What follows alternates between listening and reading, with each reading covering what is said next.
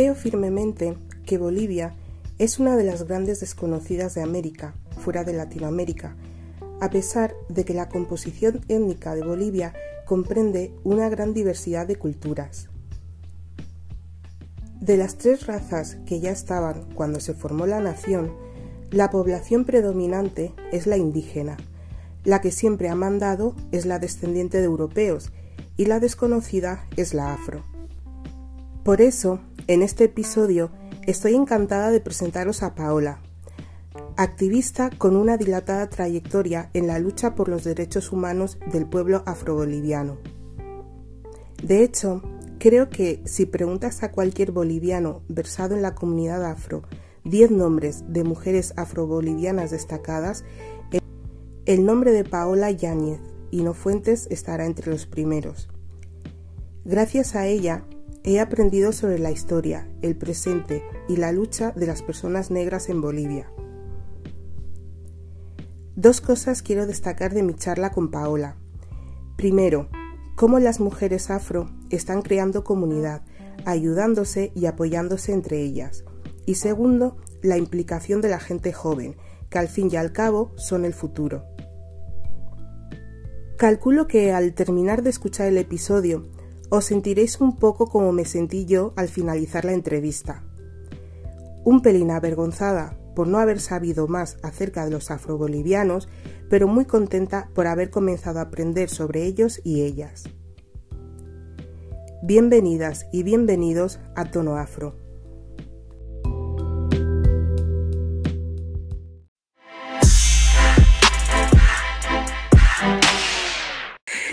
Bueno, eh, Paola, lo primero agradecerte que hayas aceptado mi invitación. La verdad que me apetecía mucho hablar contigo porque mm, la verdad que yo creo que en general aquí de España, no, en España no se conoce mucho de, Bolivia y muchísimo menos de, los afrodescendientes eh, en Bolivia. Mm, y, entonces me, resulta muy, muy, muy interesante poder hablar contigo y que nos cuentes, porque normalmente, digamos, los bolivianos que vienen aquí, lo que más, por lo menos lo que yo creo que más conoce la gente, pues son eh, indígenas y descendientes de indígenas. Y entonces damos por hecho que también hay descendientes de europeos pero es como si muchas veces los africanos estuviesen en Estados Unidos, Brasil y, poquito más, y algún otro sitio del Caribe, pero poquito más.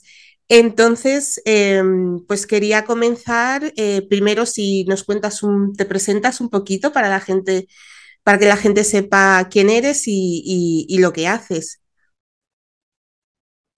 Gracias, Sofía, por la, por la invitación para ser parte de este espacio. Debo decir que, he escuchado varios de los capítulos del, podcast y, me encanta lo, que haces. Eh, soy Paola Yáñez Sino Em, una militante afrofeminista boliviana. Em, bueno, he pasado por más de la mitad de mi vida, en realidad, llevo en organizaciones eh, del movimiento afrodescendiente en Bolivia.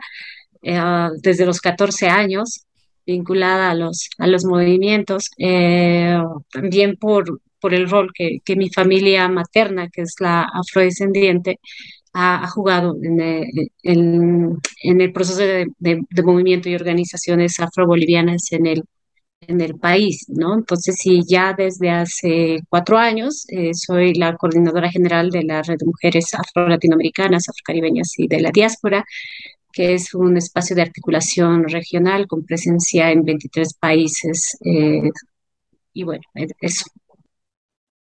Bien, bien. Y mm, eh, quizá antes de, mm, empezar a hablar o, entrar más eh, en materia de, los proyectos y la labor que realizáis, Em, como te acabo de decir, pues, eh, por ejemplo, aquí en España, pues no se conoce mucho de, Bolivia, la verdad que se conoce poquito. Entonces, si nos pudieses hacer a lo mejor como un, como un, no sé si un mapa em, poblacional resumido de, digamos, de los distintos habitantes o razas o así, un poquito que, hay en Bolivia. Bueno, eh, eh, es, cierto que se sabe muy poco de la población afroboliviana, ¿no? Entonces, hacia afuera, o sea, a, a mucha gente todavía le causa so- sorpresa saber que hay gente negra en, en Bolivia, ¿no? Entonces, sí que, y, y que me pasa con mucha recurrencia cuando estoy en algunos espacios que me dicen, oye, pero yo no sabía que hay gente negra en Bolivia. O cuando me eligieron como coordinadora general de la, de la red, eh, había mucha gente sorprendida y dice, es que, es que fue muy sorprendente para nosotros porque no sabíamos que había gente negra en, en, en Bolivia, ¿no? Entonces, eh, es como muy, eh, es algo muy, muy común y que creo que tiene que ver con la, con la misma invisibilización del, del país, que bien lo mencionabas al principio, ¿no? Entonces, que en realidad se sabe muy poco también de, de, Bolivia.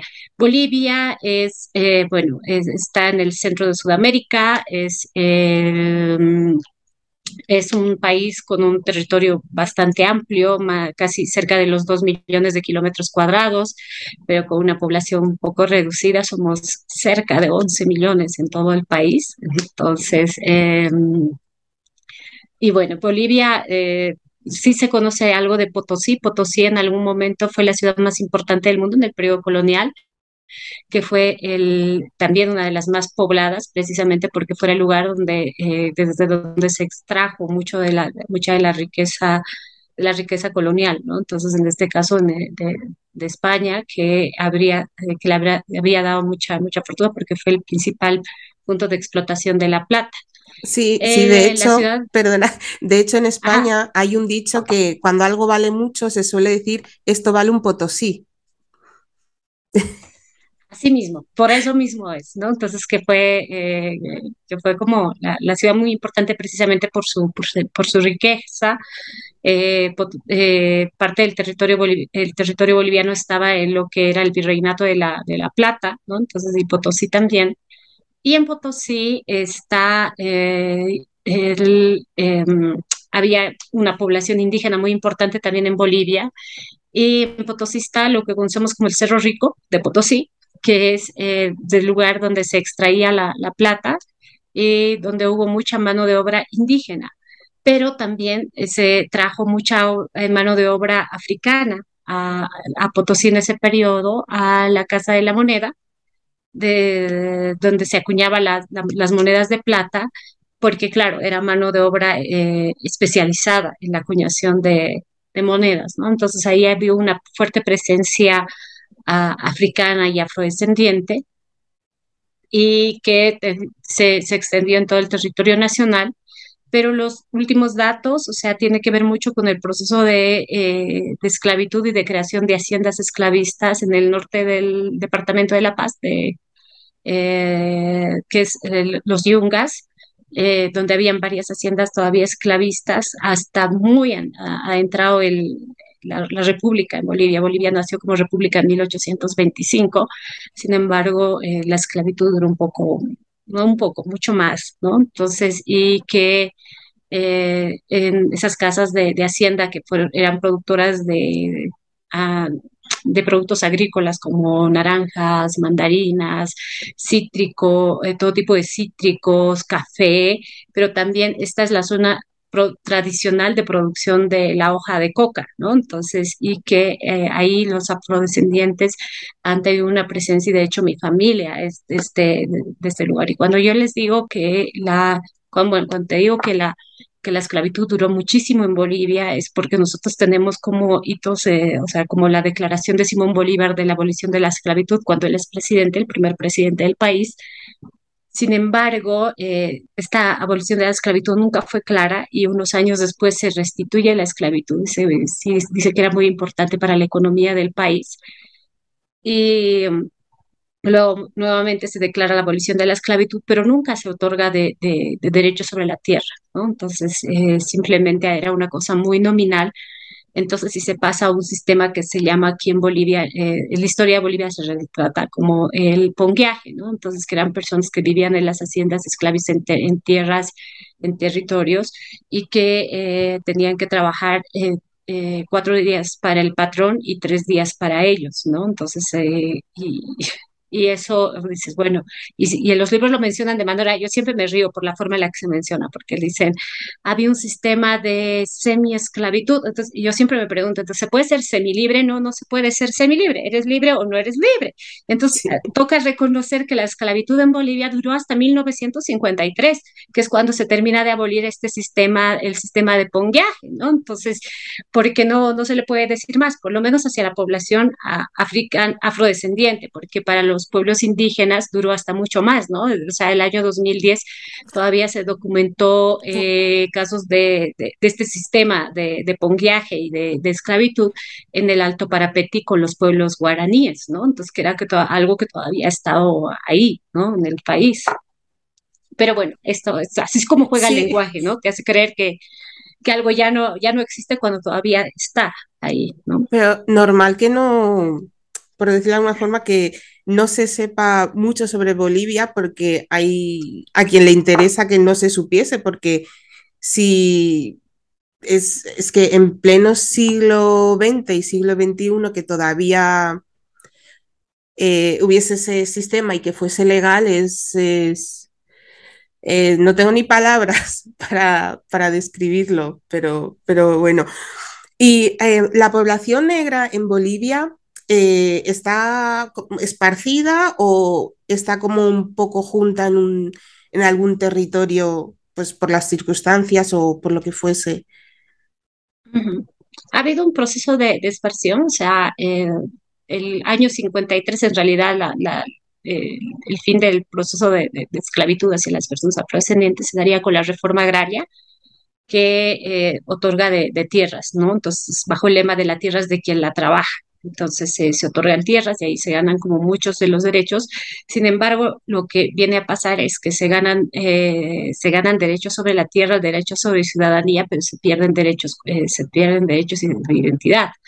Entonces, eh, porque también la, eh, la, proclama de la reforma agraria dice, entonces a partir de ahora dejan de ser indios y dejan de ser negros, dice, ¿no? Entonces sí se convierten en campesinos y el país crea dos, eh, dos realidades, ¿no? Entonces, eh, la urbana y la, y la rural. ¿no? Entonces, y por años la población afrodescendiente había estado ubicada en, el este, en este espacio rural, ¿no? Entonces, su presencia, su historia estaba ligada a la, a la vida campesina y de una negación también de una identidad, precisamente por esto, ¿no? O sea, que el país eh, era un país de dos identidades, ¿no? Entonces, y que, eh, bueno, más, a, más adelante vendría a, cambiar, ¿no? Entonces, eh, con resultado de varias cosas, ¿no? Como la, el movimiento, la fuerza del movimiento indígena en el país, que empieza a hacer énfasis precisamente en los derechos territoriales y la identidad, ¿no? Entonces, y todo lo que viene a ser el multiculturalismo.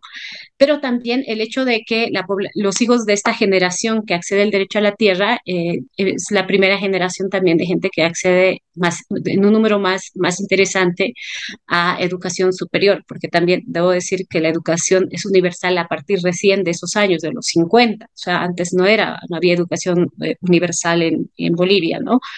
Entonces, eh, esto nos lleva a una dinámica de migración a los principales centros, centros, urbanos de, de, Bolivia, ¿no? Inicialmente a La Paz, que es la ciudad más cercana al territorio de los yungas, y luego de La Paz hacia ciudades como eh, Cochabamba, Santa Cruz, donde hay una población muy importante numéricamente, y, y, y al resto del, del, país, ¿no? Donde, donde hay una, bueno, una migración, le decíamos, pero creo que ya no, en estos tiempos ya no podemos hablar de una migración, porque ya hay generaciones de, de gente negra nacida en estos, en estos lugares, ¿no? Entonces sí que su, identidad también eh, tiene que ver con, eh, con, las dinámicas de, estos, de estas ciudades y a las, eh, las que han nacido.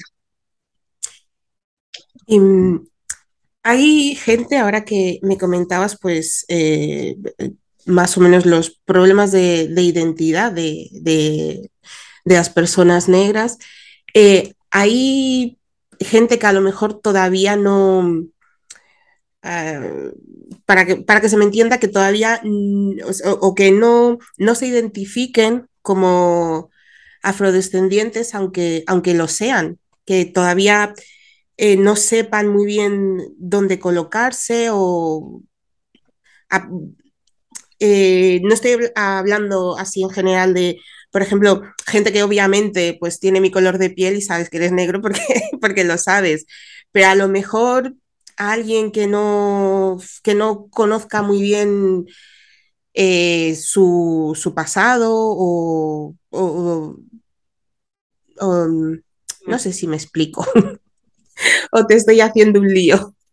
No, no, sí comprendo la, la pregunta, ¿no? Entonces, mm. eh, decir que eh, la primera organización afroboliviana se funda en 1988 con, bueno, eh, este, este fue un movimiento cultural y que pasó mucho por la reivindicación de la identidad de la, de la gente afrodescendiente, ¿no? Entonces, y que entendiendo lo, lo, cultural como político también, ¿no? Entonces, sí que más adelante, en los 90, se va llenando de, de un contenido más, más social y de una lucha más, más social, ¿no? Y que se extendería, que de hecho una de las características de las organizaciones afrobolivianas viene siendo precisamente la organización a través de grupos de música de saya afroboliviana, que es la, una de, la, de, de, las características más, culturales más, más importantes, ¿no? O sea, de los rasgos culturales más importantes del pueblo afroboliviano, y que estos procesos de acercamiento a los grupos de Saya tienen que ver con el fortalecimiento de las identidades, ¿no? Entonces, y cómo nos vamos reconociendo a partir de la música, a partir de nuestras tradiciones,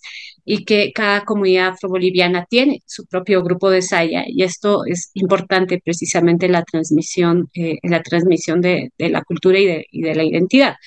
Ahora, eh, lo que yo sí siento, porque además nosotros somos de los pocos países donde también tenemos un reconocimiento constitucional. O sea, Bolivia vivió un proceso de asamblea constituyente entre el año 2006-2009, eh, donde las organizaciones afrobolivianas, en, en todo caso el CADIC, el Centro Afro-Boliviano para el Desarrollo Integral y Comunitario tuvo un rol muy importante al movilizar a las comunidades y plantear una propuesta de reconocimiento constitucional para el pueblo afroboliviano, ¿no? Entonces, y esto nos llevaría a nosotros a un nuevo proceso identitario también, ¿no? Entonces, con la aprobación de la Constitución, eh, que mucha gente empezaría a reconocerse como afro-boliviana, ¿no? Entonces, cosa que antes no se, no se hacía, ¿no? Entonces, porque también el Estado boliviano es, eh, se, denomina, o sea, el nombre oficial es Estado Plurinacional de Bolivia, ¿no? Entonces, que hace referencia precisamente a la diversidad existente en el, eh, en el país, ¿no? A la diversidad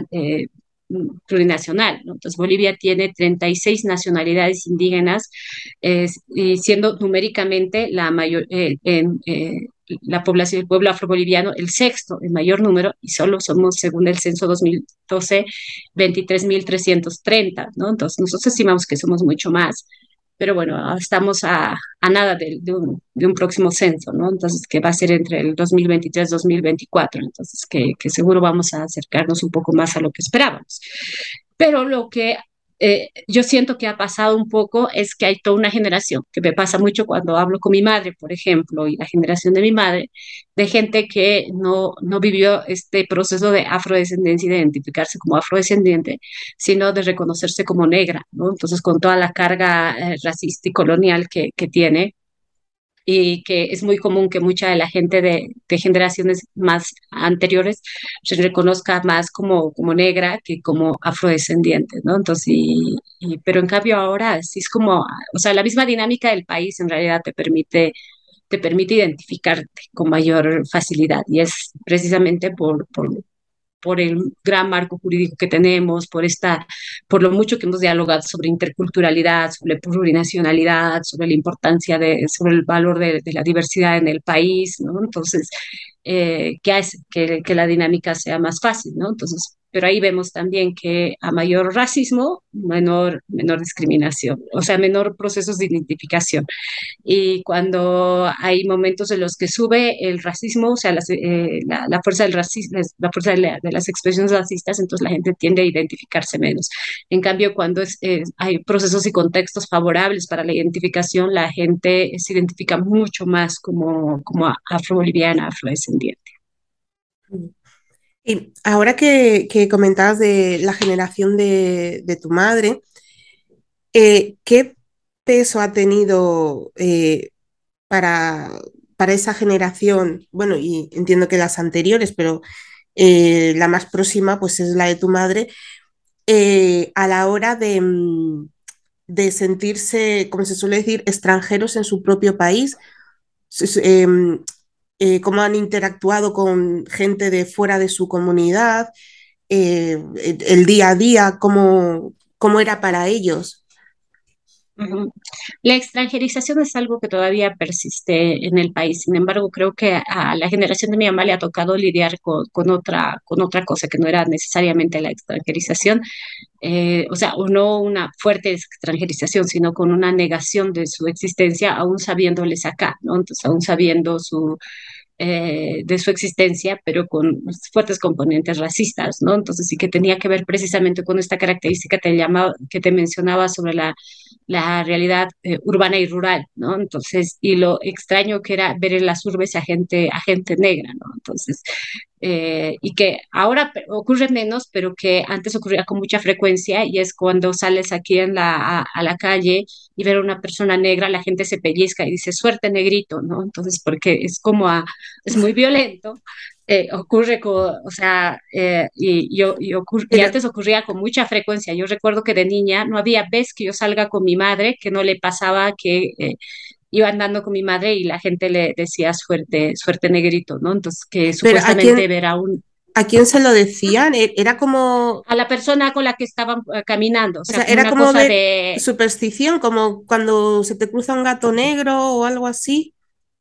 No, era como, eh, mira, es tan raro ver un negro que te va a traer suerte. Entonces le ah. pellizcaban al otro para que la suerte sea para uno, ¿no? Entonces era, era así, muy, muy violento. Todavía se ejerce, pero con, así, pero de, casi es muy, es muy raro verlo ahora, pero cuando yo era niña era muy común. Y a mi madre le pasaba, y a mi madre le pasaba mucho, ¿no? Entonces había como eso, ¿no? Entonces, o representaciones racistas que se reproducían a través precisamente de los medios de comunicación o un condumento peruano que se llama sibarita, ¿no? Entonces que en la escuela, vos ibas a la escuela y te decían, oye, sibarita, ¿no? Entonces te, y, se burlaba ¿no? mucho de, de, nosotros. Entonces había como estas formas de racismo que no tienen que ver precisamente con la extranjerización, ¿no? Entonces tiene que ver con, con el, sabes que son de acá, pero te da, te da, te das el, el, gusto de, darles esta identidad objeto, ¿no? Entonces, y esa ha sido como la, la, la, vida que a mi mamá le ha tocado, a esa generación le ha tocado, ¿no? El enfrentarse a estas formas de, de racismo. O una cosa que todavía persiste hasta hoy es... Eh, Acá hay una danza eh, folclórica que se llama el tundiki, que toma como, eh, que hace eh, una, según ellos, una, un, un recuento histórico del, de la, del, del, proceso de colonización, pero no, en realidad es todo un, debe ser uno de los actos más racistas que hay, porque la gente se pinta la cara para mm. bailar y además exagera los, los rasgos, ¿no? Se ponen labios, ojos saltones y demás, y entonces y van ahí y, y, ponen a gente, y gente baila con cadenas, arrastrándose en el piso, uh, y, y, van cantando cosas muy, muy terribles, ¿no? Entonces, y a las mujeres, las mujeres que van pintadas, van con los niños cargados mal en la espalda, ¿no? Entonces, ratificando esta, esta idea colonial de que las negras eran malas, malas madres, ¿no? Entonces, y, y que ah, le ha tocado a la generación de mi madre, pero también nos toca a nosotros lidiar con esto, y claro, y, y siempre hay un, un, debate que nosotros decimos, esto no es cultura, y dicen, no, pero es que esto sí es cultura, entonces, eh, y, es complicado, entonces, que, pero que que son cosas que están ahí y que definitivamente no tienen que ver con, con la idea de, la extranjerización, aunque ocurre, ¿no? Entonces, yo hace unos años estaba, viajé con una compañera boliviana con la piel mucho más oscura que, que yo. Ah, salimos de Bolivia y al retornar en el aeropuerto de Virubiru, eh, que veníamos juntas, entonces yo salgo primero, paso prim primero el control de migración, pasamos juntas en realidad el control de migración y el de aduanas, yo lo paso primero, entonces yo la está esperando ya afuera. Y ella demoró mucho en salir y cuando ella sale me dice que le hicieron cantar el himno nacional para confirmar que era boliviana. Entonces, estoy hablando del 2017, ¿no? Entonces, sí que son cosas que todavía persisten, o sea, que tienen que ver, sí, con la extranjerización, pero con esto de, de no les da la gana de reconocerte tu, tu, tu nacionalidad, tu identidad también. Entonces, el,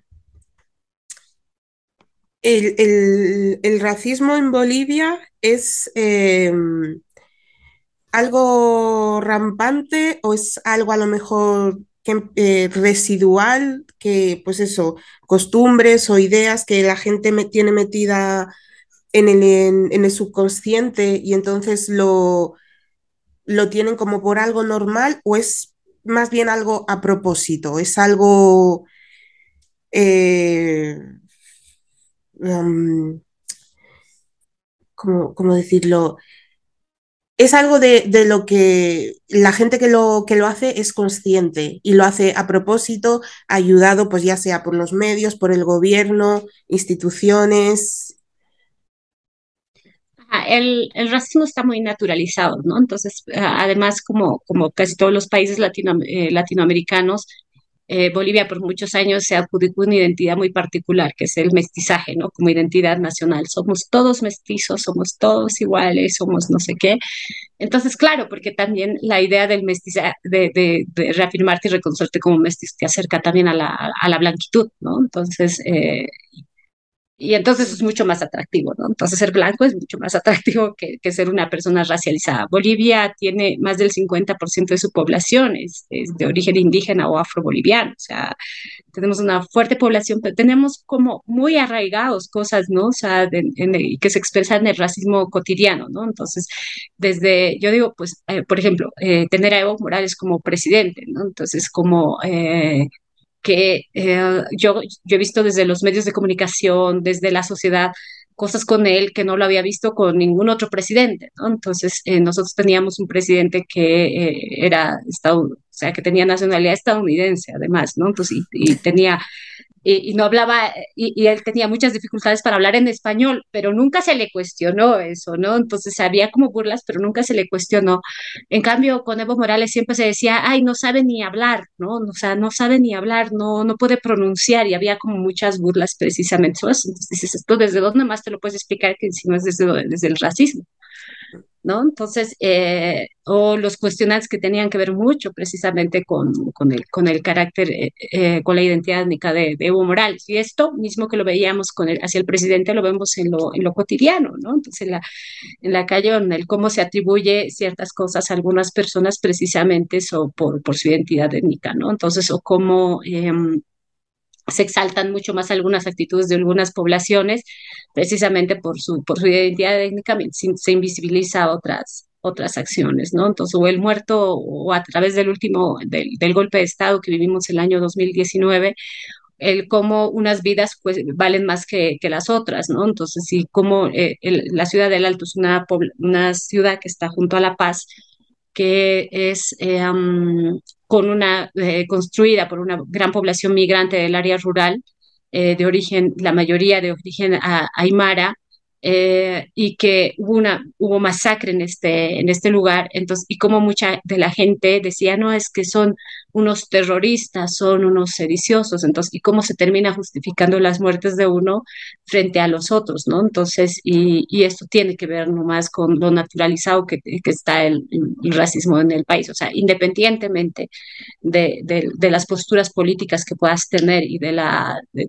la aceptación o rechazo que puedas tener a, a Evo Morales que seguro o sea que hay muchas cosas que cuestionarle, definitivamente yo, yo sí tengo cosas que cuestionarle, o que le tengas que, o, o que puedas cuestionarle a algunos de sus partidarios, no puedes simplemente des, deshumanizar a algunas personas, quitarles de su humanidad, eh, y que tiene que ver nomás con, con el racismo internalizado existente en el país.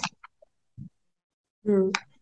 Una, una cosa que suelo observar yo es incluso con, bueno, incluso no, sobre todo con la gente que dice que no es racista, muchas veces si tienes una discusión con ellos, eh, puede ser sobre algo que tú hayas hecho mal o que el, la otra persona haya hecho mal o cualquier cosa.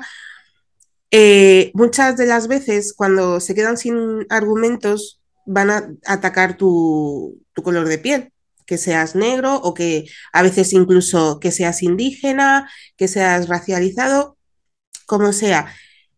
Y, y, muchas veces es como, a ver, hay otras cosas por las que le puedes atacar, y digo atacar entre comillas porque tampoco hay que ser demasiado agresivo, pero a veces hay cosas, si, si hay algo de una persona que no te gusta, pues decir, no me gusta que has hecho esto, esto, esto, esto y esto.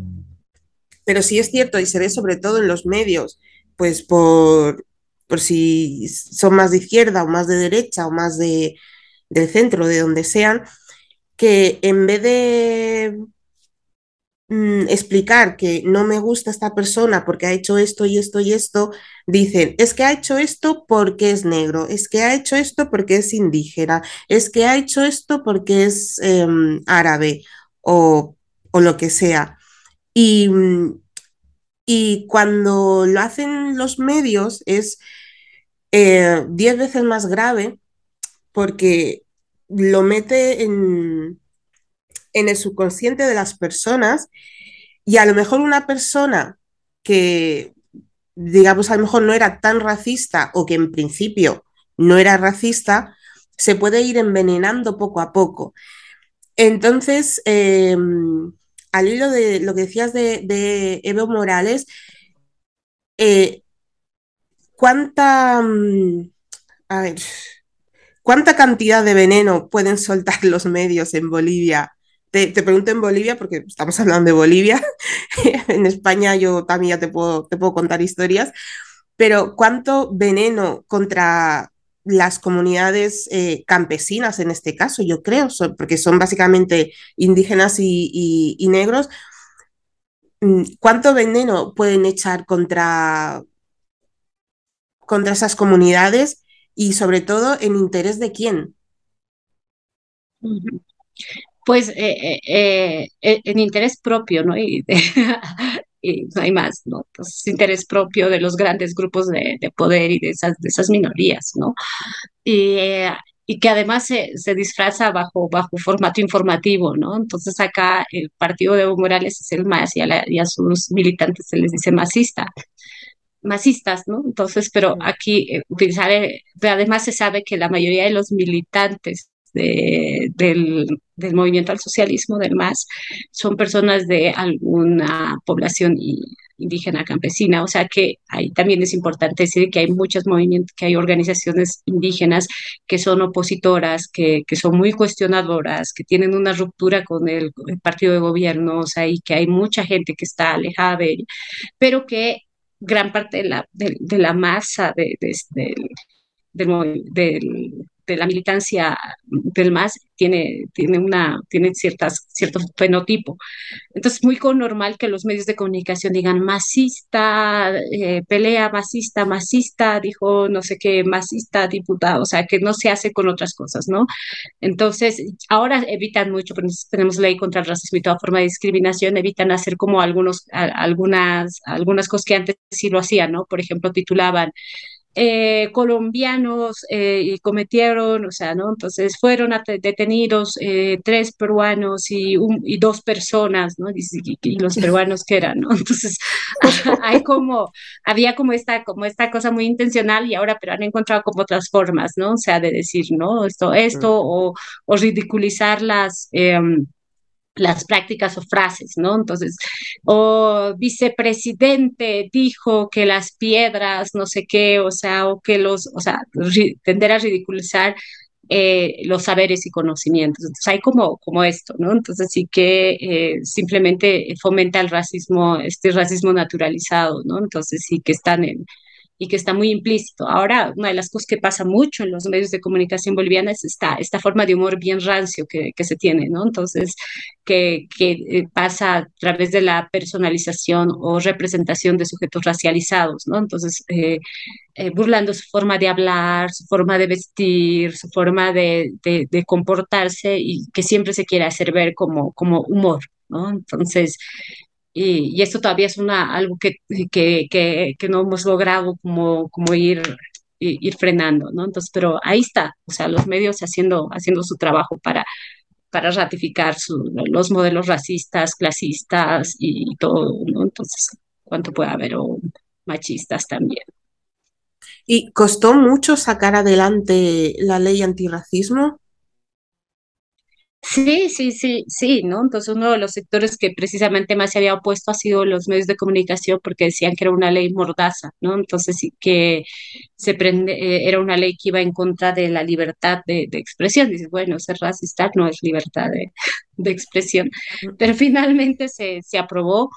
Eh, mm, la ley reconoce el racismo como un, como un delito eh, punible, o sea, que de carácter penal. Sin embargo, eh, en su aplicación tiene una serie de, dificultades. La ley es del año 2010, ya tiene 12 años y creo que sí se puede como evaluar eh, si realmente requiere, requiere ajustes. Yo creo que sí requiere como, como ajustes, creo que se tiene que trabajar mucho más en, en prevención, en generar registros, por ejemplo, de quienes de quienes eh, presentan denuncias, qué casos de denuncias, eh, qué tipo de denuncias se presentan y cómo se han resuelto estas denuncias, que creo que hay hoy una falla de registro administrativo, ¿no? O sea, la atención de, de, los casos, pero ahí está, o sea, ahí está la ley, sirve eh, que definitivamente se puede fortalecer. Yo debo decir también que como sucede mucho o sea, diría que solo en Bolivia, pero sucede mucho en Latinoamérica en realidad. Y es que al principio la gente se cuida porque le tiene miedo, pero cuando después ve que esta es una sociedad, o sea, son países que, que tienen un alto grado de impunidad y que hay gente que puede seguir diciendo cosas y no va a ir a la cárcel y no le va a pasar absolutamente nada, entonces la gente vuelve a retomar las viejas actitudes y eso también ha sucedido. Sucede con la ley de violencias contra las mujeres, sucede con la ley contra el racismo, entonces que la gente ve que en realidad hay, hay impunidad en el país, ¿no? Entonces que puede seguir, pese a que algo es un delito, puede seguir ejerciéndolo pues la gente lo sigue haciendo y se le olvida el miedo que tenía al principio, ¿no? Entonces sí, continúa con sus prácticas. Mm, vamos a hablar ahora de, de la red de, mujeres eh, em, a través de, pues de la que yo te encontré y contacté contigo. ¿En qué eh, contexto eh, nace esta, no sé si os gusta llamaros asociación, agrupación o fundación o... Red. red solo, vale. ¿En qué, la red de mujeres afro. sí, ¿en qué contexto nace la red de, mujeres afro? Eh, la, la, historia de la, de, la, de la, red de mujeres afro no puede desentenderse de los procesos políticos de, de Latinoamérica, ¿no? Entonces, de las dictaduras de los años 70 eh, y parte de los 80, ¿no? Eh, en la región, o sea, donde muchas mujeres afrodescendientes habían resistido precisamente a los, a, a, a, los sistemas y que estaban muy vinculadas a procesos políticos y que se vincularon, estaban muy vinculadas al movimiento feminista, muchas de las mujeres afrodescendientes en ese periodo, ¿no? Entonces, y en ese marco también es que se da el primer encuentro de mujeres. Eh, el primer encuentro feminista de Latinoamérica y más que más adelante se llamaría feminista Latinoamérica y del Caribe, que son los CEFLAX, y en el primer encuentro es que se reúnen por primera, se encuentran por primera vez varias mujeres afrodescendientes y notan que hay como una ausencia del abordaje de la situación de las mujeres negras en ese espacio feminista. Entonces que lo empiezan a cuestionar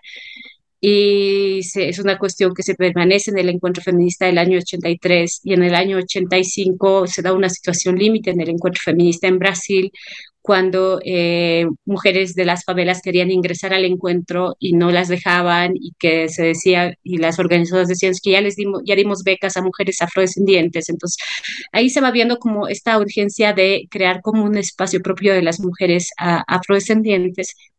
Finalmente, el año eh, o sea, esto empieza como ya a materializarse un poco más entre el 89, ¿no? Entonces, cuando ya dicen, pues deberíamos impulsar un encuentro, y el año 1990 finalmente se crea un comité dentro eh, para decir, pues vamos a convocarnos a un encuentro de mujeres negras y vamos, además de un encuentro de mujeres negras, vamos a crear una red de mujeres negras, ¿no? Entonces, y ese es el, eh, el famosísimo encuentro de mujeres, el primer encuentro de mujeres negras de Latinoamérica y, el Caribe, realizado en Santo Domingo el año 1992, cuando eh, se, eh, se declara el 25 de julio como el Día de la Mujer Afro-Latinoamericana, Afro-Caribeña y de la Diáspora, y ese mismo día se funda la red de mujeres afro-latinoamericanas, afro-caribeñas y de, y de la diáspora, ¿no? Entonces, y la idea era crear un espacio de articulación regional para las mujeres afrodescendientes, para una incidencia, una incidencia común, para promover la participación de las mujeres afrodescendientes en todas las esferas de la, de la, de la vida pública, ¿no? Entonces, eh, ahora, el 25 de julio de este año, cumplimos 30 años ya como movimiento, constituyéndonos además en la primera red regional afrodescendiente y la que ha permanecido en el, en, el tiempo, ¿no? Entonces, y, y, en la actualidad, pues con presencia en 23 países de, de, de la región. ¿Y cómo fue la, la acogida por, por parte de, de, la, no solo de las mujeres, pues de, de cada comunidad, en cada país? Eh, bueno, en tu caso, pues te pregunto por Bolivia.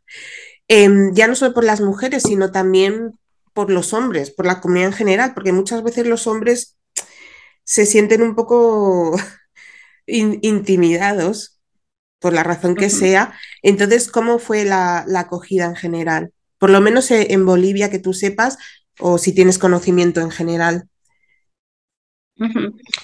Eh, la, fundación de la red, junto con otros procesos políticos y sociales que se estaban viviendo durante la década de los noventas, eh, promovería la, fundación de otras redes regionales afrodescendientes, ¿no? Entonces, que eh, algunas, eh, bueno, la mayoría de, ellas se, se, cayó, tuvo una temporalidad relativamente, relativamente corta. Entonces, pero eh, la fundación de la red definitivamente fue un hito total para el, no solo para las mujeres afrodescendientes, sino para el movimiento social afrodescendiente, para eh, precisamente pensar en espacios de articulación regional. Entonces ahí, bueno, con todas las tensiones que se, que se puedan dar, ¿no? Entonces también la red siempre, o sea, crear una red de mujeres afrodescendientes también tenía como por objeto cuestionar un poco las actitudes de las mujeres eh, del movimiento feminista amplio, entonces las actitudes racistas y la exclusión del abordaje de la, de la raza dentro de la agenda, de, dentro del, abordaje del género, pero también poner en cuestión eh, las actitudes sexistas, sexistas de, los, de los compañeros, ¿no? Entonces, más cuando se venía de movimientos, de movimientos mixtos.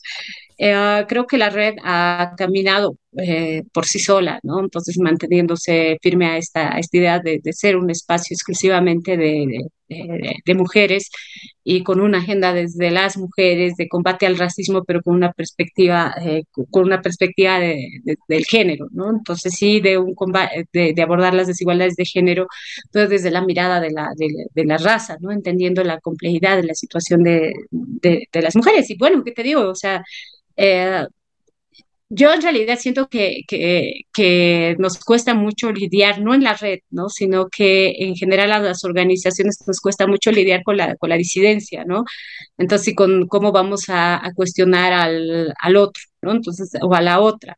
Entonces, yo siento como los procesos de, de, de cuestionamientos a la, a, a, la red o a, o a, los espacios de las mujeres como parte de esos, de esos procesos, ¿no? De simplemente de, de, no estamos de acuerdo y que podemos vivir con eso, además, ¿no? Entonces, y, y podemos seguir eh, trabajando con eso, ¿no? Entonces, y articulando y construyendo en algunos momentos agendas, agendas comunes, ¿no? Incluso con quienes, eh, con quienes pueden cuestionar, ¿no? El, el trabajo. Entonces, eh, y sin, sin miedo a esto, ¿no? A la crítica, a que te cuestionen ni nada, sino seguir, seguir trabajando. Y bueno te, iba, bueno, te voy a hacer una pregunta a raíz de, de, lo que me acabas de comentar, pues de, del feminismo, el que yo suelo llamar feminismo hegemónico. Eh, digamos que cuando las necesitabais, no, no las tuvisteis, o no tuvisteis eh, el apoyo del, movimiento feminista hegemónico en, Bolivia. Y cuando ya os empezasteis a organizar por vuestra cuenta, eh, ¿se sintieron ofendidas o cuando digo ofendidas es porque uh, eh, hablando con, pues, con, mujeres de distintas partes de, del mundo, una de las cosas que me, que me suelen comentar en relación a, pues a, lo, a cómo el, feminismo hegemónico ve a las mujeres de las minorías es eh, eh, se ofenden cuando esas mujeres se empiezan a organizar entre ellas y es como, eh, ¿por qué no te unes a mí? ¿Por qué no me has acudido a mí? Y cuando les dices, eh, es que acudí a ti, pero no me, no me colaboraste, no me ayudaste. Entonces suele haber como dos posibles reacciones. O la una de arrepentimiento y entonces ya empiezan a colaborar con, pues, con las mujeres de las minorías, o mm, se enfadan más y intentan negar el pasado y se ponen en modo ataque. En, en vuestro caso, eh, ¿cómo ha sido? ¿Está en modo ataque? ¿Os colaboran? Eh, ¿Os in, eh, intentan invisibilizaros? O, o, por lo menos, ¿qué, qué sentís? Mm. Que lo, lo, los actos que, ¿Qué cuentan? ¿Qué cuentan los hechos? Creo que varía de, de, de país a país, ¿no? O sea, y lo digo desde la, de la experiencia de la red.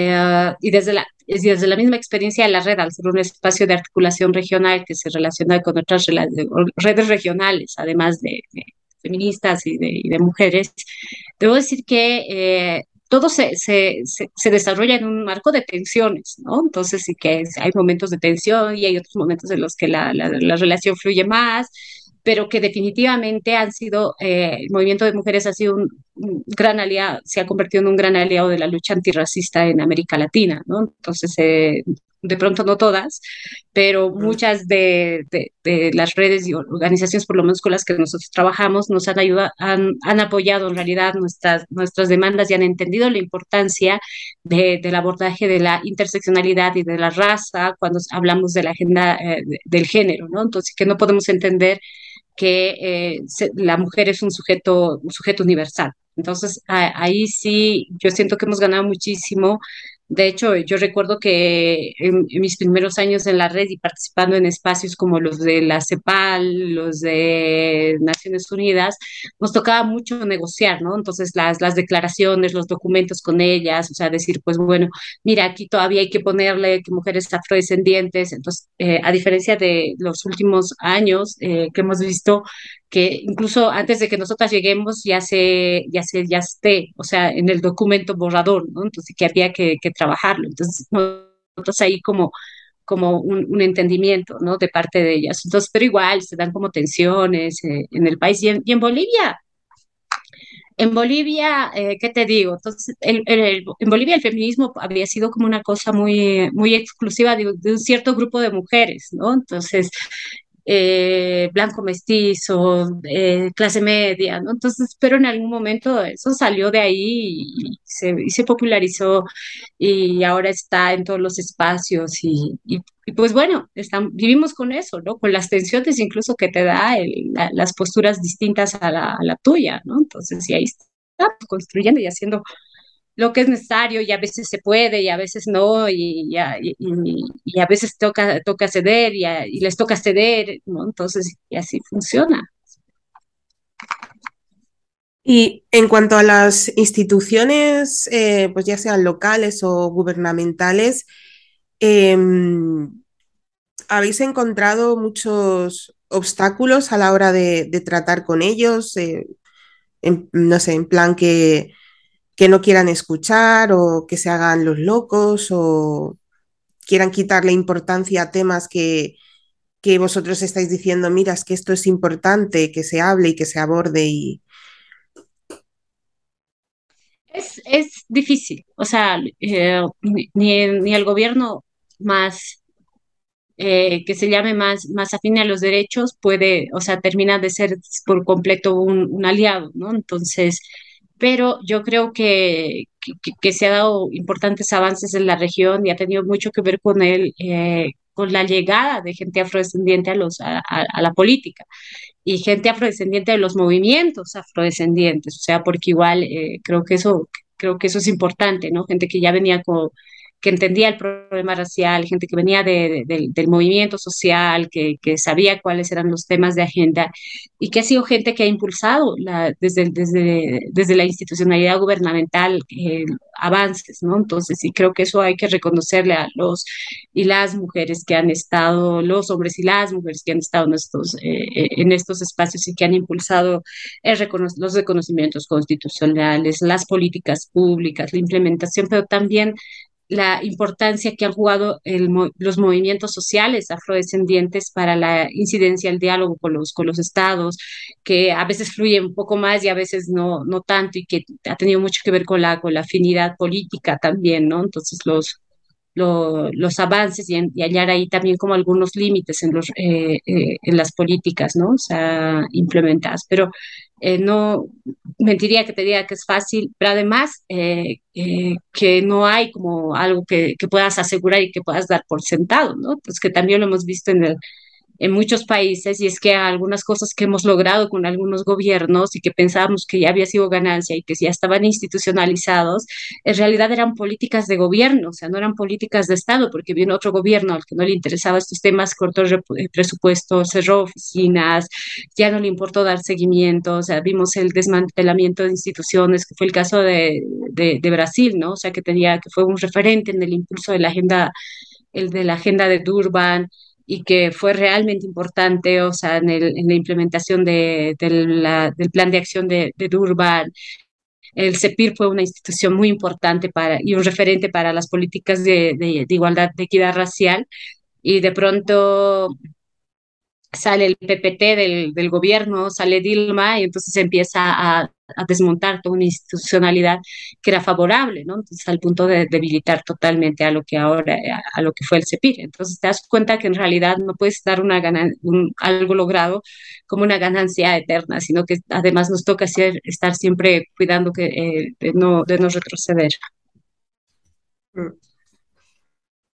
Y el tener, em, pues, eh, gente afrodescendiente que viene de los movimientos sociales en puestos políticos, eh, se nota em, eh, no, no solo en las políticas, sino en el día a día, por ejemplo, en el acceso laboral, en, em, no sé si en Bolivia hay racismo médico, a lo mejor Mm, lo que quiero decir es, la gente de, la calle nota eh, a la hora, ya no solo en que se hagan las leyes, sino que se implementan, notan que, es, que es, efectivo, que, que tengan a, alguien que les entienda en, un sitio de, de gobierno o en un sitio de poder.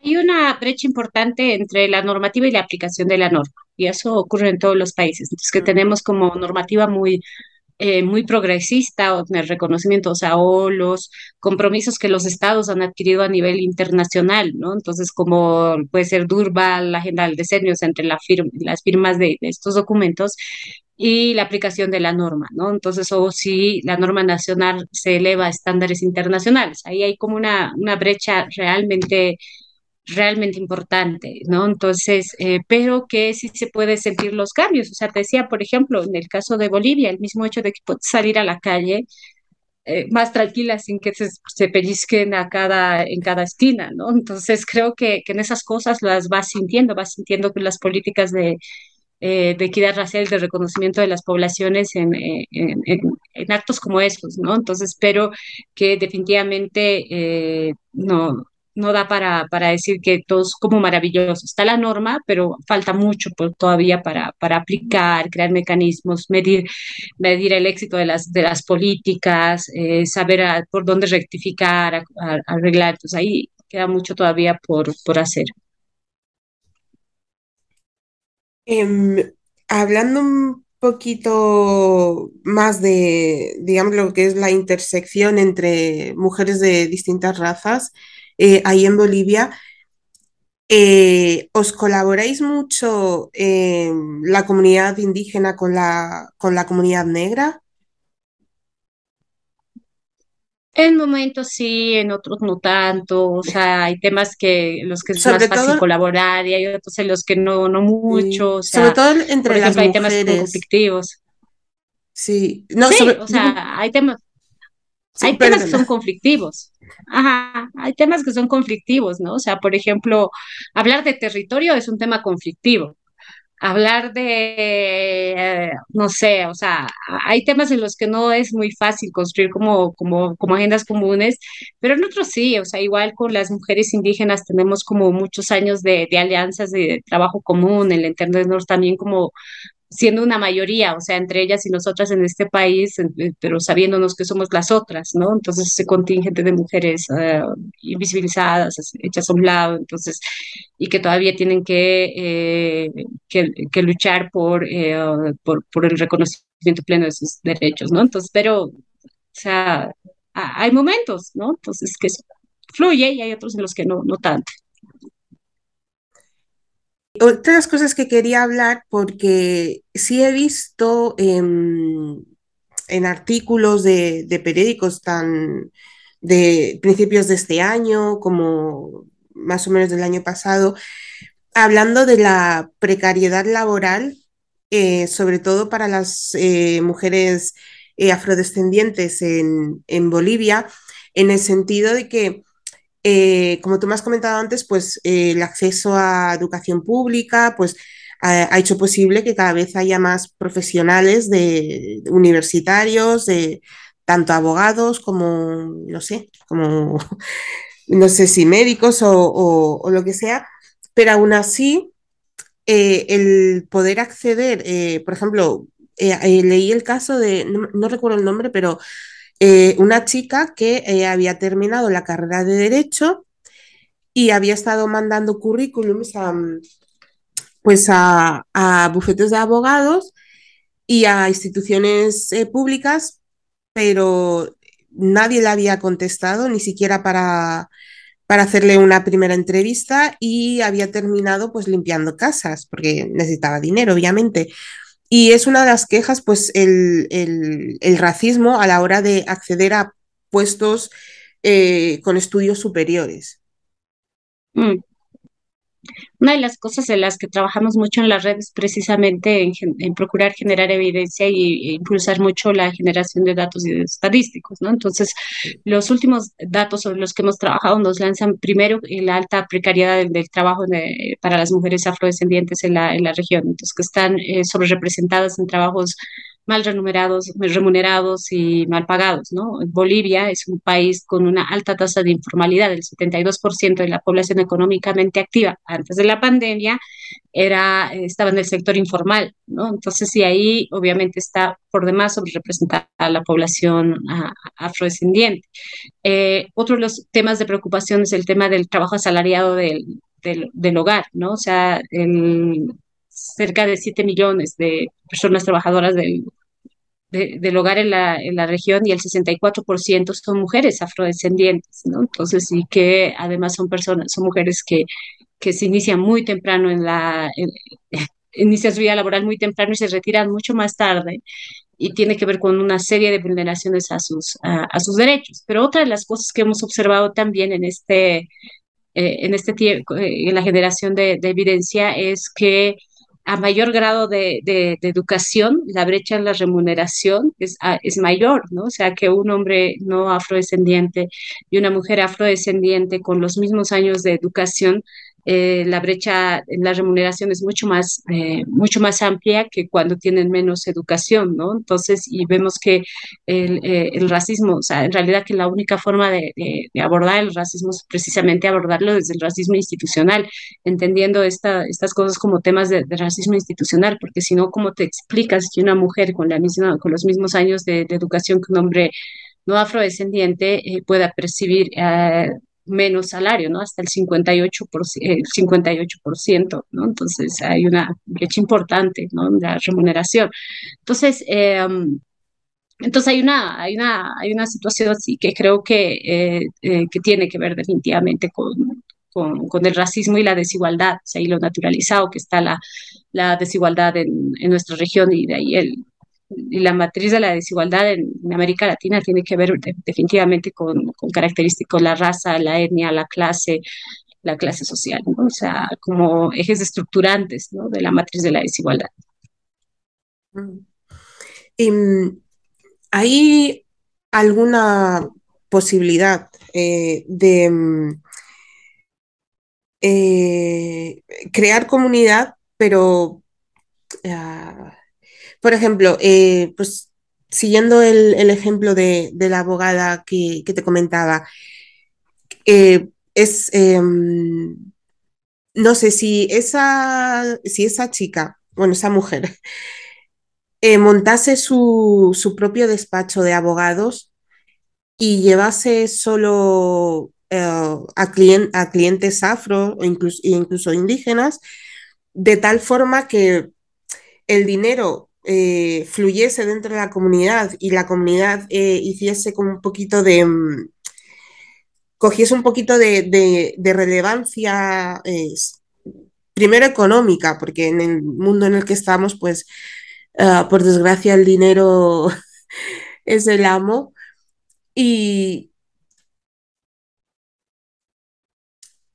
porque a veces cuando una comunidad, aunque sea pequeñita, pero alcanza un, digamos, un nivel económico donde pueden presionar, entonces muchas veces es cuando los distintos gobiernos les hacen caso, les escuchan, o por lo menos mmm, dejan de hacer como que no existen. Entonces ahí eh, ves la posibilidad de que ahí en Bolivia eh, la, comunidad afro pueda crear un... No, no, no cerrado exactamente, pero sí es una forma de apoyarse unos a otros, de comprarse los productos eh, entre ellos, los servicios, los... Uh -huh. los creo que hace falta una generación de conciencia todavía, ¿no? O sea, la, eh, la población afrodescendiente precisamente sobre a, a, qué se deben las causas estructurales, ¿no? De la, de la desigualdad y pensar también hacia dónde se mueve el dinero afrodescendiente y a quién y a quién beneficia, ¿no? Entonces, ¿y por qué sería bueno todavía, eh, por qué sería bueno eh, invertir en nuestra propia comunidad, o sea, contratar profesionales afrodescendientes, eh, mover, o sea, hacer que, que hay una dinámica dentro de, de la, dentro de la comunidad. Entonces, que creo que, eh, o sea, en la medida en la que seamos conscientes de, de, de la importancia que esto, de esto que mencionas, eh, creo que solo en esa medida podemos pensar en ese tipo de, políticas, pero mientras tanto, o sea, lo, lo cierto es que eh, todavía a la gente le cuesta confiar en otras personas racializadas Entonces, otras, otras personas de su, mismo, eh, de su misma identidad étnico-racial, ¿no? Entonces, si crees que todavía el abogado eh, blanco mestizo que estudió en no sé dónde es mejor abogado que, eh, que tu vecino del lado, ¿no? Entonces, y que lo conoces de toda la vida, ¿no? Entonces, todavía piensas que es mejor o piensas que el otro sí merece que le pagues lo que te está pidiendo y precisamente porque es tu vecino y tu amigo, tu vecino de toda la vida, eh, te puede hacer el trabajo gratis, ¿no? Entonces, eh, y, y, y, esas cosas, ¿no? Entonces, creo que ahí hay que trabajar mucho en la, en una, en, en, en la conciencia de la, de la gente. Y eso es una de las cosas que, que trabajáis mucho en la red, lo que es eh, la concienciación a, a todos los niveles, a nivel de comunidad, a nivel de, mujeres, a nivel de feminismo, de racismo, de machismo, eh, la, concienciación, eh, eh, ¿qué porcentaje de, de, la labor que realizáis ocupa? Juega un rol muy importante. Ahora está, vamos a iniciar una, una nueva etapa de precisamente de, de, de concienciación, pero no le vamos a llamar, no le estamos llamando así, sino que le estamos sí, llamando incidencia. le estamos llamando incidencia en diferentes áreas, ¿no? O sea, incidencia política en, en los espacios de toma de decisiones, incidencia interna en, en, la red, o sea, que tiene que ver con la capacitación, los conocimientos y, y, otras cosas, pero también la incidencia social, o sea, un trabajo hacia, hacia la sociedad, porque es como otra de las, eh, en el cambio de imaginarios y, y eh, especialmente, ¿no? Sobre, sobre las personas afrodescendientes. Entonces, creo que eso es, eh, es importante en, eh, en, la medida de lo que te decía, o sea, que hemos avanzado, tenemos importantes avances normativos, hay marco normativo muy de avanzada en la, eh, en la región, en nuestros países, o sea, hay muchas cosas que se han logrado, pero la sociedad todavía no lo ha, no ha comprendido por qué es importante. Entonces, creo que hay que apostarle también al, al cambio, al cambio social y no solo con los tom tomadores de, de, decisiones y esto pasa por un mayor grado de, de, conciencia de conciencia social, ¿no? Entonces ahí hay que hacer un trabajo de incidencia social desde los medios de comunicación, podcast como, como el tuyo, ¿no? Entonces desde, eh, desde campañas en los diversos, diversos, diversos medios. Entonces creo que, que todo esto va a contribuir precisamente a cómo vamos cambiando los, los imaginarios eh, y, y, haciendo mayor conciencia en la, en la población, abordando cada vez más temas, cada vez, incluso las cosas de las que no nos gusta hablar, ¿no? Hay que hablarlas más, hay que, hay que promoverlas más. Sí. ¿Y cómo, cómo hacéis? Porque a veces, eh, aunque alguien tenga eh, conciencia de que pues eh, esto está mal o hay que hacer esto o hay que hacer lo otro, muchas veces cuesta tanto salir adelante que las pocas o muchas energías que tengas decides dedicarlas a, pues a, llevar eh, comida a casa o a cuidar, a cuidar a tu familia y demás. Cuando eh, os acercáis a, alguien, bueno, a una mujer sobre todo, porque yo creo que pasa mucho, sobre todo con mujeres que a lo mejor que están solas y que mm, os acercáis y decís, mira, nosotras hacemos esto, luchamos por esto, tal y cual. ¿Y cuántas veces os habéis encontrado con la contestación de sí, sí, me parece muy bien, pero es que yo no tengo tiempo mm, ahora mismo para eso porque tengo que, sacar una familia adelante, tengo que trabajar, tengo que, que cuidar a mis padres o, lo que sea? ¿Cuántas veces os habéis encontrado con, esa respuesta que, que no es negativa, pero que da un poquito de pena ¿Y eh, qué soléis hacer en esos casos? La, em, la red está compuesta por 283 organizaciones a nivel regional y más de activistas, eh, activistas a, a, título individual, ¿no? O sea, tenemos dos tipos de membresía. Pero si me preguntas, o sea, y, y, según nuestros datos dentro de esas organizaciones, 283 organizaciones parte de la red, hay más de 10.000 mujeres partes de, de, esas organizaciones. Estamos hablando de, muchas mujeres en, que serían parte de este, de este espacio. Sin embargo, es importante mencionar que la mayoría de las y los activistas afrodescendientes antirracistas somos activistas de tiempo libre, ¿no? Entonces, que no, esto no es nuestra fuente de, de trabajo, o sea, no es nuestra principal fuente de, ingresos, no es nuestro trabajo remunerado, este es trabajo no remunerado que lo hacemos desde, desde el convencimiento de, nuestro trabajo, ¿no? Entonces, y, y, eso mismo se refleja en las comunidades y las poblaciones con las que trabajamos, ¿no? Entonces, que es gente que eh, definitivamente eh, tiene eh, el fin de semana. O sea, si vos ves en qué tiempo la gente hace actividades y se planifican las actividades ah, de las organizaciones afrodescendientes por lo general son el, fin de semana, los días entre la noche, entre día entre la noche, o sea, porque no hay la posibilidad de hacerlo. Y es la realidad, o sea, la gente no se dedica exclusivamente a esto, porque no puedes dedicarte a esto de, tiempo completo, o sea, son pocas las personas y las organizaciones que cuentan con el financiamiento suficiente para poder hacer uh, actividades a tiempo completo. Si es que las organizaciones no se convierten en eh, organizaciones administrativas, de proyectos también, ¿no? Entonces, sí que eso también te quita mucho tiempo de, del activismo más de, más de calle. y esa es una, una, una realidad, ¿no? Entonces, más bien, cómo vamos adaptando nuestras acciones precisamente a que se, a que se, se acomoden a la gente. Y esto es lo que te digo, o sea, sí es muy normal encontrarse con con testimonios de, este tipo que te digan, pues, eh, mira, yo no tengo tiempo, tengo que trabajar, tengo que hacer esto, entonces así, y lo entendemos, y creo que la, gente de las organizaciones lo entiende de tal forma que por eso busca espacios para hacerlo, ¿no? Entonces, bueno, o sea, entre semana no puedes hacerlo, pero ¿qué te parece un sábado en la tarde, un domingo en la mañana? Entonces, si la gente le dedica parte de su tiempo, los momentos en los que puede a la, a la lucha antirracista, a formarse, a entender, o sea, a apostarle al crecimiento de las comunidades, pero en eso, ¿no? Una realidad que, es la que es, ¿no? Y notáis que hay eh, el efecto eh, no sé cómo se llama exactamente, pero es eh, cuando tú haces algo bueno por una persona, esa persona luego hace algo bueno por otra y así como que se crea una cadena.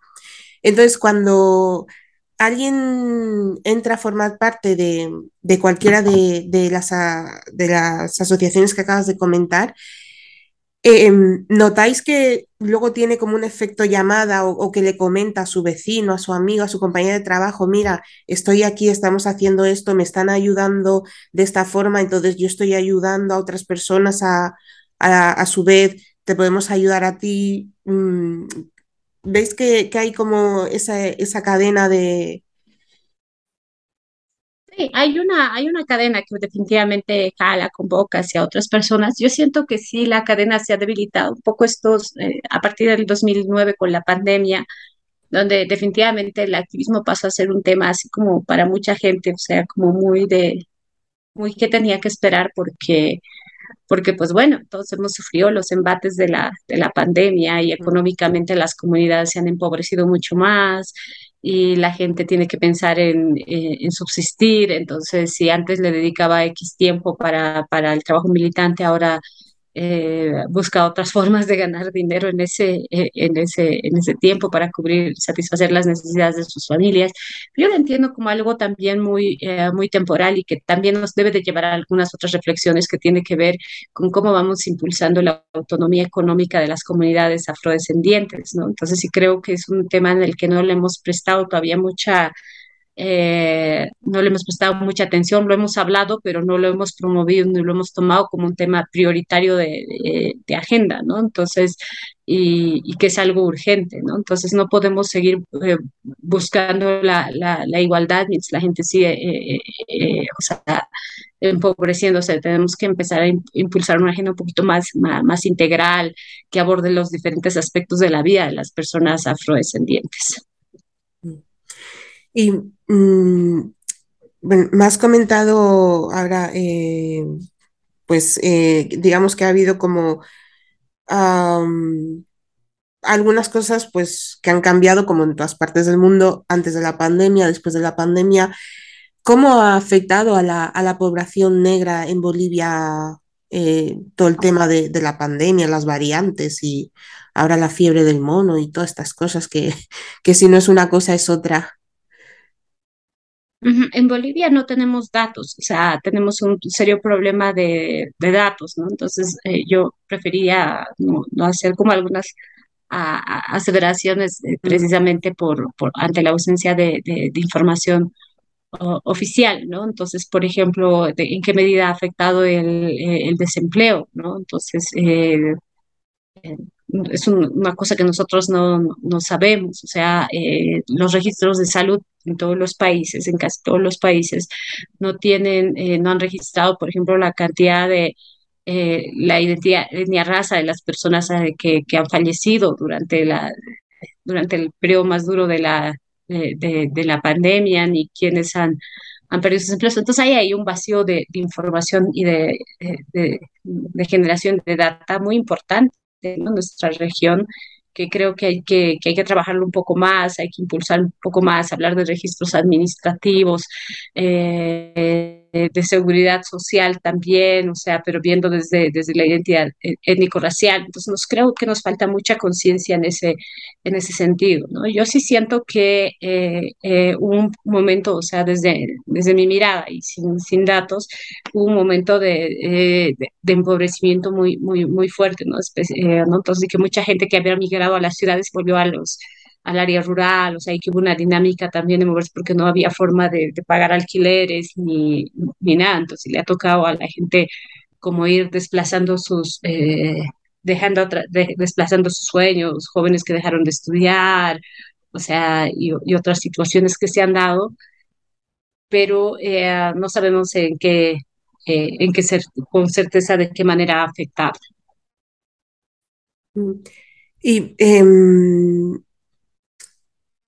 no, a ver, eh, tenéis, digamos, un problema de recopilación de, de, datos, de, de cosas que, que, le pasa a la gente, por decirlo de una forma simple, pero eh, no hay, no hay, por ejemplo, ayuda internacional o observadores internacionales que puedan decir, em, no sé, lo digo porque, em, corrígeme si no me equivoco, pero eh, em, ¿tenéis vosotros apoyo de la, de la ONU o de alguna forma o eh, te lo pregunto porque mm, he encontrado algunos artículos de, mm, en la web de la, de la, ONU que os mencionan y hablan del trabajo que estáis haciendo. Entonces, eh, me parecería un poquito feo de su parte eh, hacer un artículo sobre vosotras y no, no dar ningún tipo de apoyo.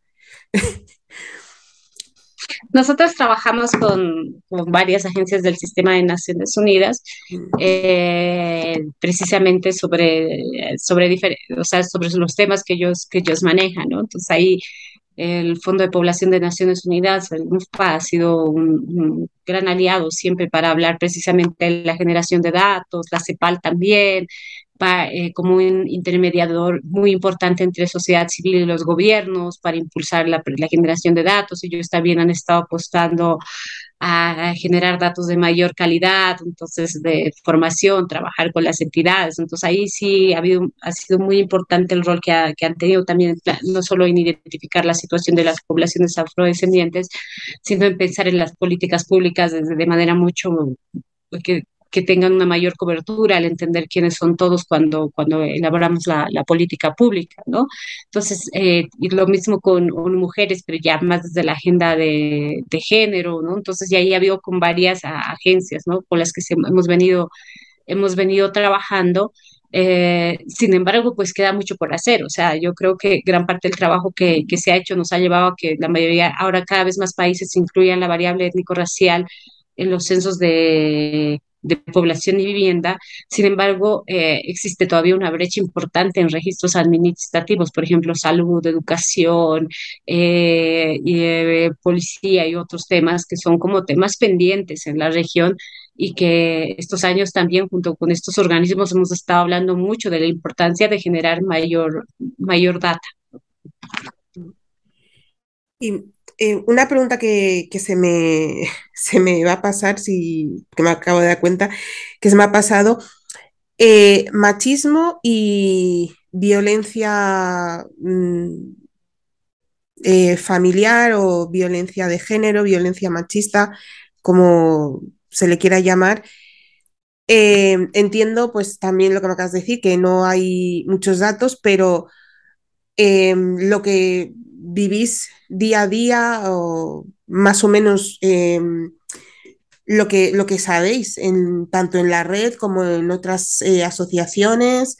Em, ¿Cuál es la, situación de, la mujer en Bolivia y específicamente de la mujer negra? Porque eh, seguramente, si no, corrígeme si no me equivoco, pero no es, quizá no es lo mismo si va a denunciar eh, a su pareja por violencia eh, em, una mujer no racializada a que lo vaya a hacer una mujer negra o una mujer indígena. Si ya la mujer, eh, a la mujer blanca, vamos a decirlo, a una mujer blanca no la van a hacer mucho caso por el machismo imperante que, que pueda haber, a una mujer racializada muchísimo menos. Entonces, yo, pues, por lo poquito que yo, que yo sé de, de cómo está la, situación en Latinoamérica en general, pero en, Bolivia en particular, ¿cómo, cómo está ese tema?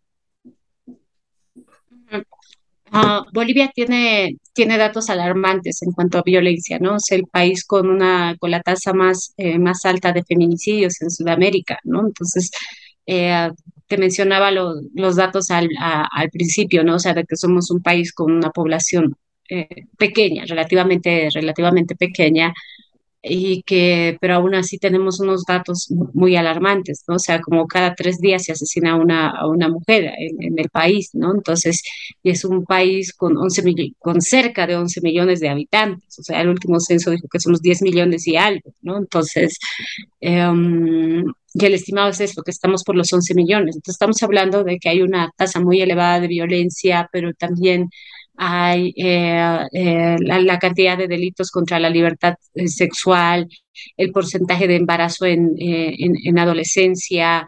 los, o sea, se estima, por ejemplo, que Bolivia sería uno de los países, o sea, en toda América Latina y el Caribe, con el mayor número de, casos de violencia sexual, ¿no? O sea, contra niñas después de Haití, ¿no? Entonces, tenemos unos datos alarmantes en el, en el país eh, y a esto se, se suma el alto grado de impunidad existente, ¿no? Entonces, que no tenemos un buen sistema judicial, es, es muy difícil denunciar, o sea, eh, no te podría decir si es, eh, si es más difícil para unas o para otras o, para otras mujeres, pero definitivamente la característica del país es esa, o sea, que hay un tema de impunidad que está, que está muy garantizado que hay un tema de corrupción en la, en, la administración de la, de la justicia en el país, que hay un tema de falta de independencia de, de, los poderes en, en, el país,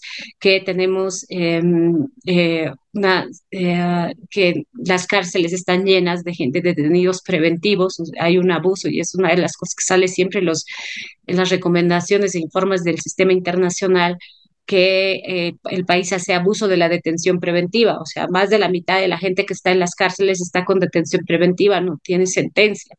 Entonces tienes un país con un, con un problema muy serio en esto, ¿no? Entonces, y eso hace que se garantice la impunidad en los casos de violencias hacia las hacia las mujeres, ¿no? Desde el hecho de que si no llegas con el brazo roto, o sea, ahí sangrando, el policía no te cree que estás yendo a denunciar violencia, ¿no? O en algunos casos que te dicen, pues anda, tráelo, al, o sea, quieren que traigas a la persona a la persona que te ha golpeado.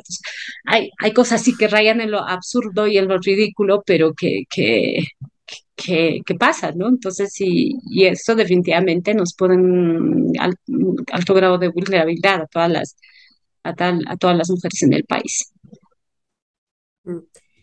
Y eh, hablando de vulnerabilidad y de impunidad, em, ¿recibís muchas o alguna? Porque, bueno, si no recibís mejor, pero eh, cuando eh, uno hace una labor social de empoderamiento de minorías eh, pues marginadas o, mm, mm, siempre hay alguien o un grupo de personas que no les gusta intentan evitarlo intentan evitarlo eh, de formas legales y de formas ilegales. Es decir, amenazas, coacciones, en algunos sitios se llega al asesinato, desapariciones misteriosas, cosas por el estilo. Eh, ¿Vosotras eh, tenéis que lidiar con eso o, otras asociaciones con las que colaboréis? Sí, nosotras y varias organizaciones parte de la, de la red, ¿no? Integrantes, que además hemos, eh, estamos eh, en un escenario de crecimiento de la violencia contra las y los defensores de derechos humanos, ¿no? Entonces, y las líderes sociales.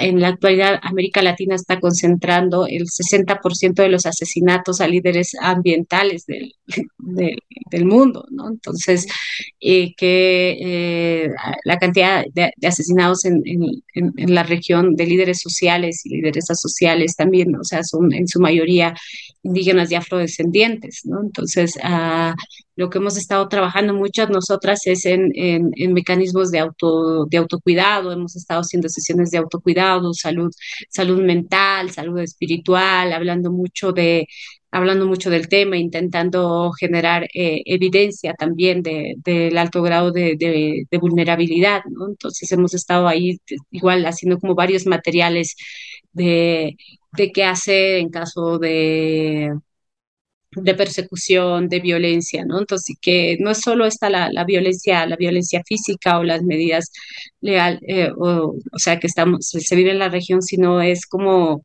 el, el encarcelamiento, por ejemplo, a, a líderes o a, a, lideresas que no que denuncian algunos, algunas vulneraciones. Entonces, los estados siempre encuentran como, como formas ¿no? de, eh, de limitar el ejercicio del liderazgo de liderazgo social y es un tema de, preocupación, ¿no? Entonces igual creo que ahí se ha sumado también la preocupación por, eh, por el ejercicio de, la prensa, entre, entre otros, ¿no? Entonces, a, través de, de este crecimiento de la, de la violencia en la, región. Y mm, cuando, cuando pasa, digamos, un, un hecho malo, algún líder o alguna, alguna lideresa, em, a nivel eh, del ánimo em, del eh, grupal, em, hay mucha gente a la que, a pesar del miedo, decide redoblar los esfuerzos y hay más gente que, que da la cara o que, o que decide enfrentarse a, pues, a la situación, o hay más gente que se retrae, que le da tanto miedo que no, no pueden mm, superar la, situación. Claro, el objetivo de, esta persecución es precisamente limitar el, activismo social, ¿no? O sea, hacer que la gente deje de hacer activismo. Entonces, eh, se dan ambas situaciones, ¿no? Entonces, lo que nosotras decimos es no, no vamos a dejar de, hacer nuestro trabajo, sino que vamos a tomar medidas de, protección, de acompañamiento, eh, para identificar, o sea, igual dónde están los, eh, los riesgos y, cuidarnos y seguir haciendo nuestro activismo, ¿no? Entonces, que la violencia no, no puede frenarnos, que, pero que además que las, los estados, la la, el sistema internacional tiene que pensar en medidas de, protección, ¿no? Entonces sí que, porque simplemente estamos ejerciendo nuestros derechos, ¿no? Entonces, como es el derecho a organizarnos y el derecho a defender nuestros derechos, ¿no? Entonces, y, y, nada más. Entonces, pero sí se dan ambas, ambas situaciones. Y las, eh, las redes sociales ayudan, eh, o sea, los móviles, las cámaras, poder grabarlo y subirlo, ayudan eh, de alguna forma o, es peor, porque luego eh, vienen a, atacaros con, con, más rabia y, y más ensañamiento. Ah, creo que depende mucho del, tipo de uso que se le dé a las redes sociales y lo que se esté documentando, ¿no? También. Eh, en, algunos casos puede ponerte en una situación de, exposición o en otros eh, o en otros te puede servir como una herramienta de, denuncia, ¿no? Entonces creo que depende mucho del tipo de, uso que se le dé, ¿no? Al, al, espacio virtual, pero también, o sea, hay que decirlo que eh, una de, las cosas en las que más hemos trabajado precisamente es en temas de seguridad digital, ¿no? Entonces, por ejemplo, el cómo algunos asesinatos han sido a lideresas sociales han sido posibles porque grupos irregulares eh, podían eh, ubicar los celulares, ¿no? Mediante, mediante el GPS, o sea, dar, mm. dar con la dirección. Entonces, y, ahí se, se, ubicaba la gente, ¿no? Entonces, eh, entonces hemos estado trabajando pues, también esto, en temas de seguridad digital. Por ejemplo, el hecho de que... Em, eh, usualmente no publicamos cosas cuando estamos en el lugar, sino cuando ya regresamos del, del, lugar, o sea, cuando se acaba la actividad, o evitar exponer a nuestras compañeras en, en redes, o sea, que pasa también por, por, por, cómo estamos, cómo tomamos eh, y entendemos el espacio digital como un espacio que sí nos permite hablar, eh, divulgar, promover nuestros derechos, pero también un espacio de alta vulnerabilidad. Eh, te quería preguntar, porque leí un artículo que yo, mm, si digo la verdad, no, no sabía si, si era eh, en serio, si la, la, persona que había escrito el artículo lo hacía desde el respeto o lo hacía desde la mm, sátira o, la ironía, no lo sé. Eh, hablaba de un, un rey en, un, en, una zona, se llama Mururata, ¿puede ser? Y que estaba eh, de alguna forma reconocido a nivel simbólico por, por, el gobierno, no sé si por el gobierno de Bolivia, la Constitución.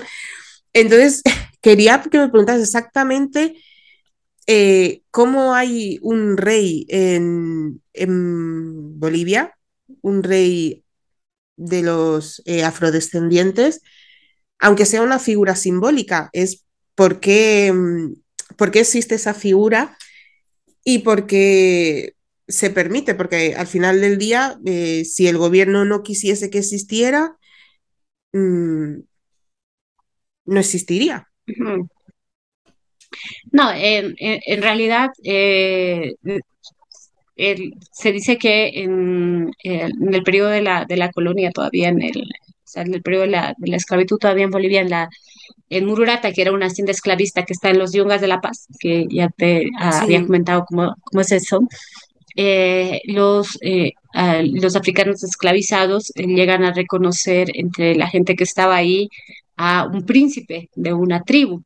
Entonces, y, y este vino a ser Bonifacio Pinedo, que claro, que es el nombre que adoptó al, al llegar a, a, Bolivia, el apellido del dueño de la, de, la hacienda y, eh, y, el nombre que se, le, que se le pone, ¿no? Entonces, Bonifacio Pinedo, que se lo reconoce y llegan a un acuerdo y entonces con el, con el dueño de la, de la hacienda y a él se le da una propiedad en un lugar que se llama La Soledad en, que está en Mururata y él vivía ahí, ¿no? Entonces la soledad, él tuvo una familia y una descendencia eh, y ahora su bisnieto, que es eh, Julio Pinedo, es, eh, ha sido reconocido el año 92 como, como, como rey, nuevamente recuperando su, su historia y el rey de los, del pueblo afroboliano, o sea, recuperando además su, su linaje, ¿no? Entonces vendría a ser él un rey de, de, de linaje.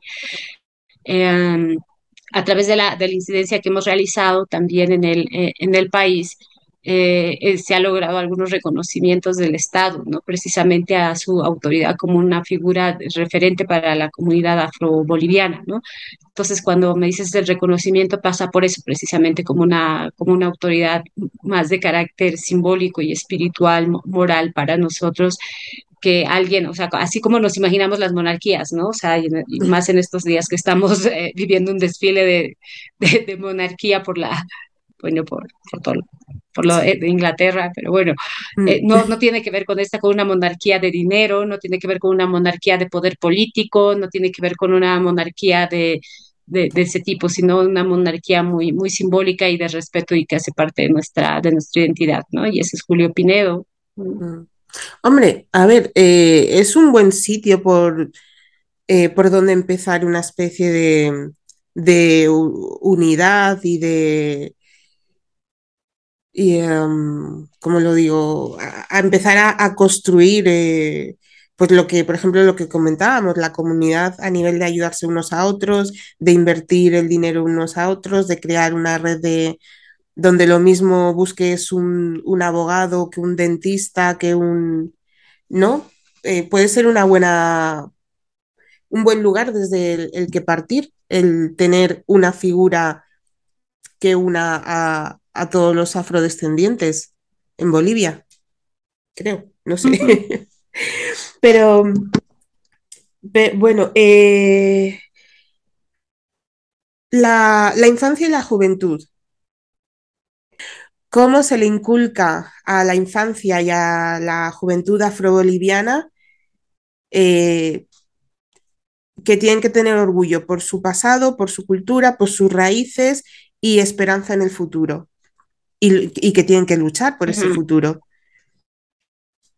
La, las actividades del, del, pueblo afroboliviano tienen como unas características muy, muy especiales y es la vinculación de la niñez, desde la niñez, ¿no? Entonces eres parte del movimiento, ¿no? Entonces eh, creces sabiéndote parte de un algo eh, y tu identidad se va fortaleciendo y construyendo a partir de ese algo, ¿no? Entonces, desde, desde niño eres ejecutante, bailas saya, tú vas a las reuniones de, de, las organizaciones, eres parte de la toma de, de, decisiones, entonces hay un alto grado de vinculación de, de, los niños y es porque tenemos unas características muy familiares de, de, activismo y de trabajo, ¿no? Entonces, en, eh, eh, nosotros nos movemos mucho en, en, en familia, ¿no? Entonces, por ejemplo, tú dices, vamos a hacer un, un taller sobre reciclaje, entonces va a llegar el abuelo, la abuela, los hijos, la, los nietos, entonces va a llegar toda la familia. Entonces, y esto hace que los niños siempre estén vinculados a, a, a los procesos de, de, la comunidad, del pueblo afroboliviano,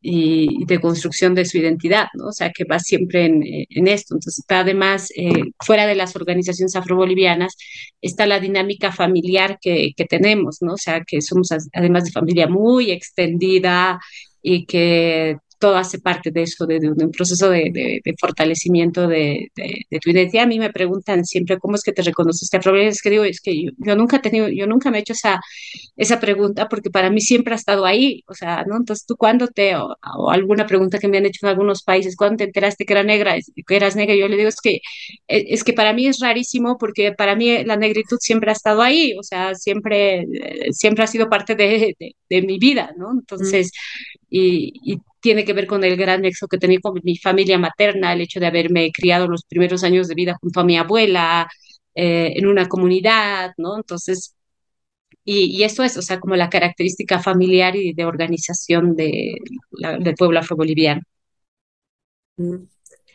Y cuando llegan a la adolescencia, eh, pues una edad difícil, eh, ¿cómo, ¿cómo, conseguís que, digamos, que sigan participando en, en, los eventos? Y porque cuando uno llega a la adolescencia, pues ya como que hacer cosas con la familia, pues ya cuesta un poquito más. Eh, ¿cómo, ¿Cómo conseguís que sigan atendiendo los eventos y participando y demás?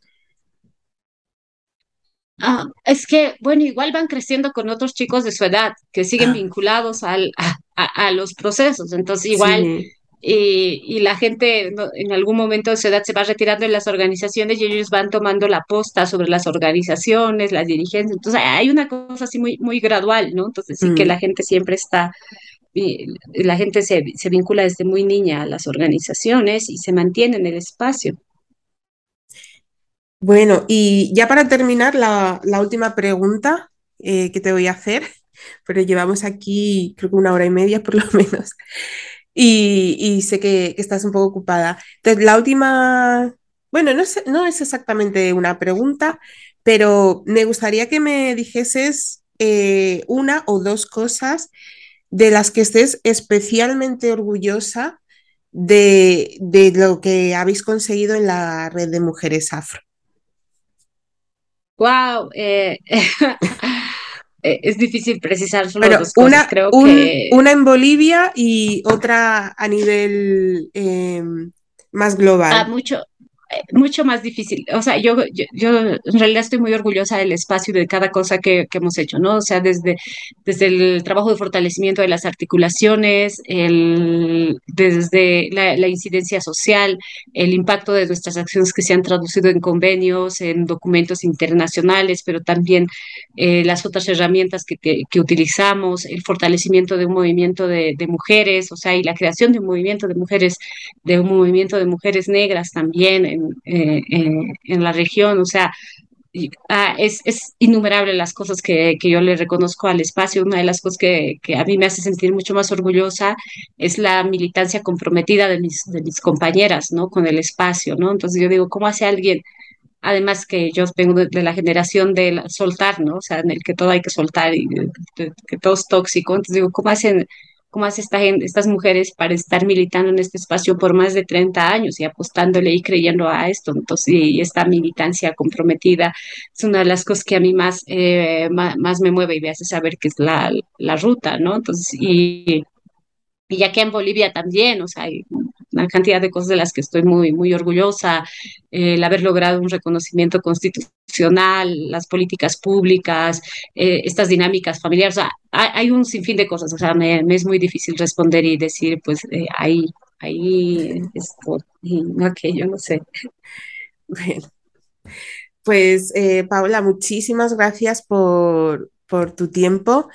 Eh, gracias por eh, enseñarnos o, por lo menos eh, darnos a conocer cosas que, no sabíamos, porque digamos que Bolivia es una de las grandes desconocidas de, de América.